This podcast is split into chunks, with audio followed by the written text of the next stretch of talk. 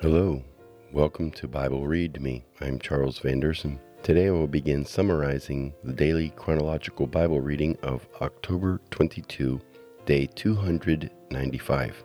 We read how Jesus was trying to correct his listeners' wayward imaginations of the kingdom of heaven through the parable of the vineyard worker. One point that he made was that no matter how long or brief a person labored for the Lord, all believers will receive the same priceless reward of eternal salvation. James and John were trying to situate themselves into a key political position in what they mistakenly thought would be Jesus' earthly kingdom. But Jesus warned them that they did not realize for what they were asking. Jesus explained to them that in his kingdom, going up is falling down, being weak is being strong and being conquered is being victorious, and that he would be the first to be destroyed, but that he would return. Their misguided perception prevented them from understanding what he was trying to tell them, but it all became clear to them after Jesus' resurrection. Jesus taught that we are to work to produce a spiritual profit for the master of the kingdom. The lazy and rebellious one will lose what little he thought he had but the diligent one will enjoy a generous and honorable promotion. October 23, day 296. We read that Mary poured a lot of perfume all over Jesus' feet. Everyone else thought that this was an excessive waste. However, Jesus promised that she would receive a great eternal fame and honor for her sacrifice. I can think of no other person that Jesus decreed should be tied to the telling of the gospel account. And here we are talking about her today. Jesus rode a young donkey into Jerusalem as a king. Donkeys were more prized than horses for their smooth ride. The people recognized the significance of this, and the priests, who presently had no control over the people, told Jesus to stop them but he was certainly worthy of the praise, so he accepted it. Jesus wept over the people's hard hearted condition in Jerusalem. There was a window of opportunity for them to accept salvation, but it was now being closed because of their corporate rejection of it.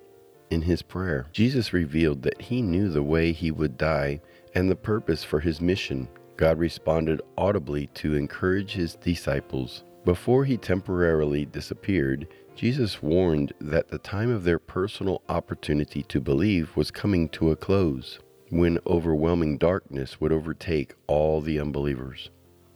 October the 24th, day 297. We read how the relational conflicts between Jesus, unbelievers, and the envious religious leaders intensified.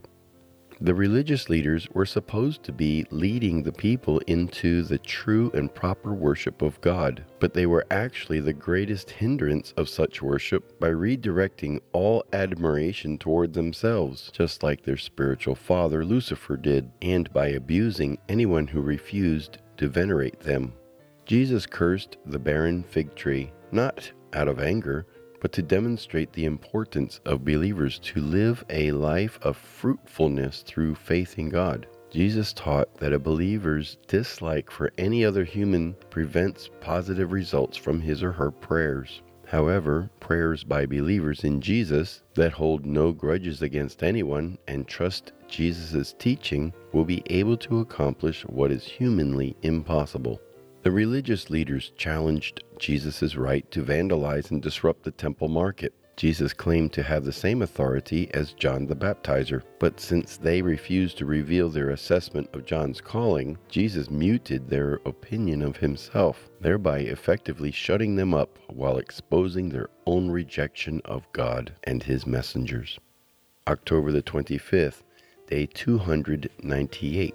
We read Jesus' parable of the two sons where Jesus showed that obedience is shown in actions, not in promises or good intentions. The religious leaders put on the appearance of piety, but it was the broken-hearted and marginalized people that had the proper attitude about their condition and so were able to accept forgiveness. Jesus equated the evil religious leaders with sharecroppers who refused to give the landowner his due, and by killing his representative. Jesus explained the nature of the kingdom of God with a story about a king who invited anyone that would be willing to come. Then a man was found in attendance that was not properly dressed. He was cast out because even though he was permitted into the king's presence, similar to dignified looking pretenders in church, he refused to allow the host's robe of righteousness to cover his sin. The leaders tried to trap Jesus with something that they could use to tattle to the Romans, but he turned the challenge around to give proper respect to the Roman government while exposing the religious leaders' lack of devotion to God. The Sadducees tried to trap Jesus with a hypothetical question, but he insulted their flawed theology and exposed their false doctrine. They turned away in utter shame. October the 26th, day 299. We read Jesus' affirmation that the Shema, Deuteronomy chapter 6 verses 4 and 5, as the most profound commandment because it states concisely that God must be loved over everything else, and that the second most important one commands a love for each other. Leviticus chapter 19 verse 18, which can only come from the sincere personal application of the Shema. Jesus made a challenge of his own to reveal his deity and the religious leaders' misunderstanding of the Messiah's essence. Jesus revealed that the Holy Spirit inspired David to write Psalm 110. Jesus instructed the believers to obey, but not to imitate the religious leaders' lives because they did not practice what they preached. I heard a preacher who once said, Many will lead others to Jesus that will not go themselves. How sad.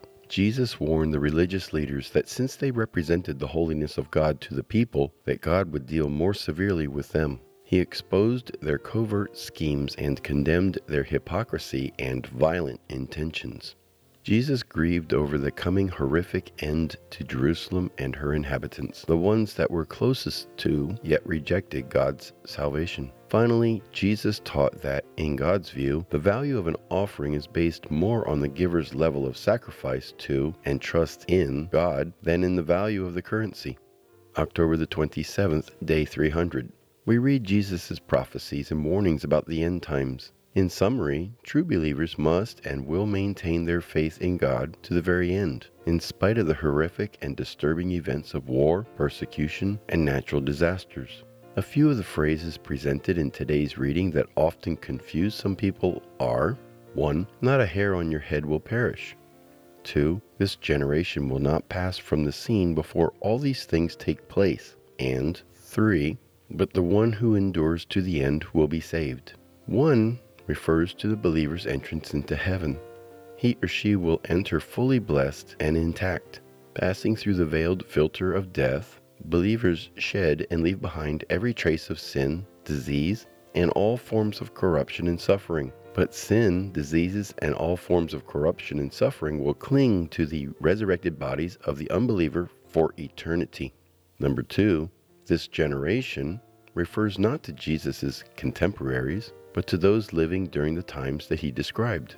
3. True believers will never deny their Lord, because their faith in him is greater than their fear of martyrdom. The believer's accomplishment of maintaining to the end does not save them. Rather, the saved will be proven by how they maintain to the end. October the 28th, day 301. We read that Jesus' return will come suddenly while everyone is going about their normal routine. His advice for surviving the coming horrors and to be able to stand before Him in heaven was to keep alert and to pray. It will be the strength that comes from the believer wearing Jesus' robe of righteousness that will give him or her the power to have his or her composure before Him. The others will lose their physical strength to paralyzing fear and will not even be able to speak. By his teaching, every day Jesus drew crowds to himself in the temple. No doubt the jealous priests thought in their hearts, He's taking over our temple, when in fact, He was the true owner of the temple and worthy of all veneration. Jesus taught the importance of remaining alert for his return by telling the story of the ten bridesmaids, five wise and five foolish, and the story of the three servants, two wise and one foolish. Both stories show the resulting actions of those who believed and those who did not believe that a day of judgment was coming soon. Finally, Jesus described how true believers will be identified by the way they treated the marginalized people of society. Included in today's portion of Scripture is the believer's most anticipated greeting by Jesus as he welcomes them into the eternal promised land, saying, Come, you who are blessed by my Father, inherit the kingdom prepared for you from the creation of the world. Matthew chapter 25 verse 34, New Living Translation. Since it only took God six days to create everything we see and beyond, imagine if you can how much He has done in 2,000 some years to prepare for our arrival. This ends this week's summary of daily chronological Bible readings. My next episode will pick up on the chronological Bible reading of October 29th, day 302. I look forward to your visit then. May the Lord bless you.